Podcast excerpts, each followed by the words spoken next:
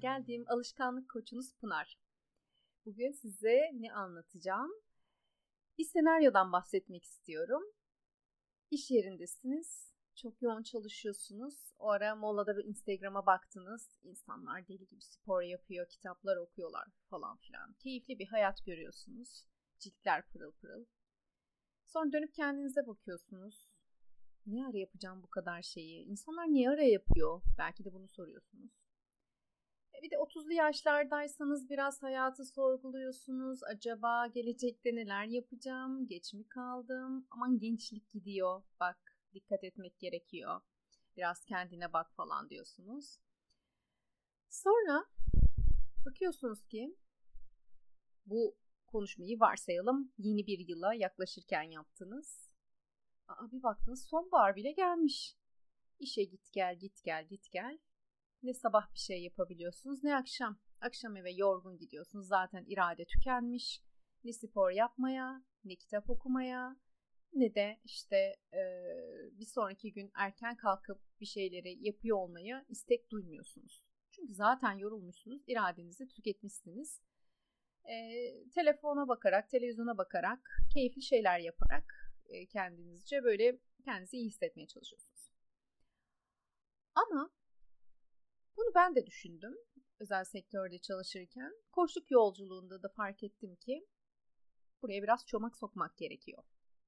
Peki nasıl yapabiliriz? İşte o yüzden ben buradayım. Alışkanlık koçunuz Pınar olarak size yeni alışkanlıklar kazandırmayı hedefliyorum. Tabii ki bunu siz istediğiniz için yapıyorum. Neler yapacağım? Neler anlatacağım size? Çok şey anlatmak istiyorum. Çok heyecanlıyım. Ee, çok bilgi var. Bunları bakalım nasıl aktarıyor olacağım size.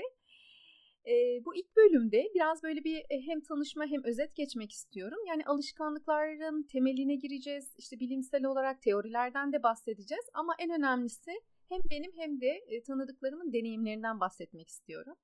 E, ve yapmış olduğumuz çalışmalarda asıl temelde size faydanız olacak neler olacak bunlara bakıyor olacağız. Ama e, bu bahsettiğim senaryoda eğer ki hani hep bir şeyler yapıyor olmak planlıyorsunuz işte her senenin başında bunu yapacağım diye başlıyorsunuz ve belki Ocak bitmeden yapmıyor olmaya başlıyorsunuz. Yani aynı düzene o konfor tekrardan dönüyorsunuz. Zaten bir araştırmaya göre yılbaşı kararlarını uygulayan bu 100 kişiden sadece 8'i yani %8'i bu kararları devam ettiren kişiler.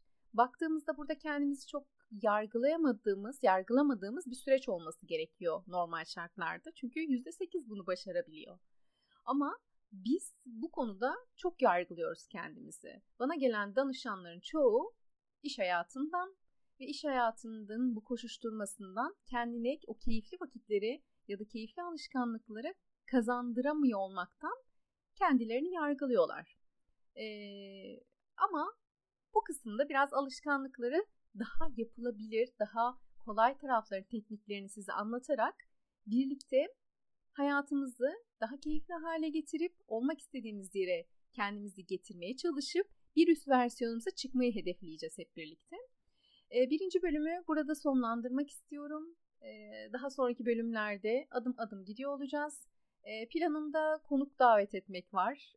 Farklı disiplinlerden alışkanlıkları nasıl kazanabiliriz ya da onlarla nasıl bir bağlantı kurabiliriz. Umarım sizler için de keyifli olur. Benim için keyifli bir kayıt süreci olacak. O zaman ne diyorum? Keyifli alışkanlıklarla kalın diyorum. Görüşmek üzere. Müzik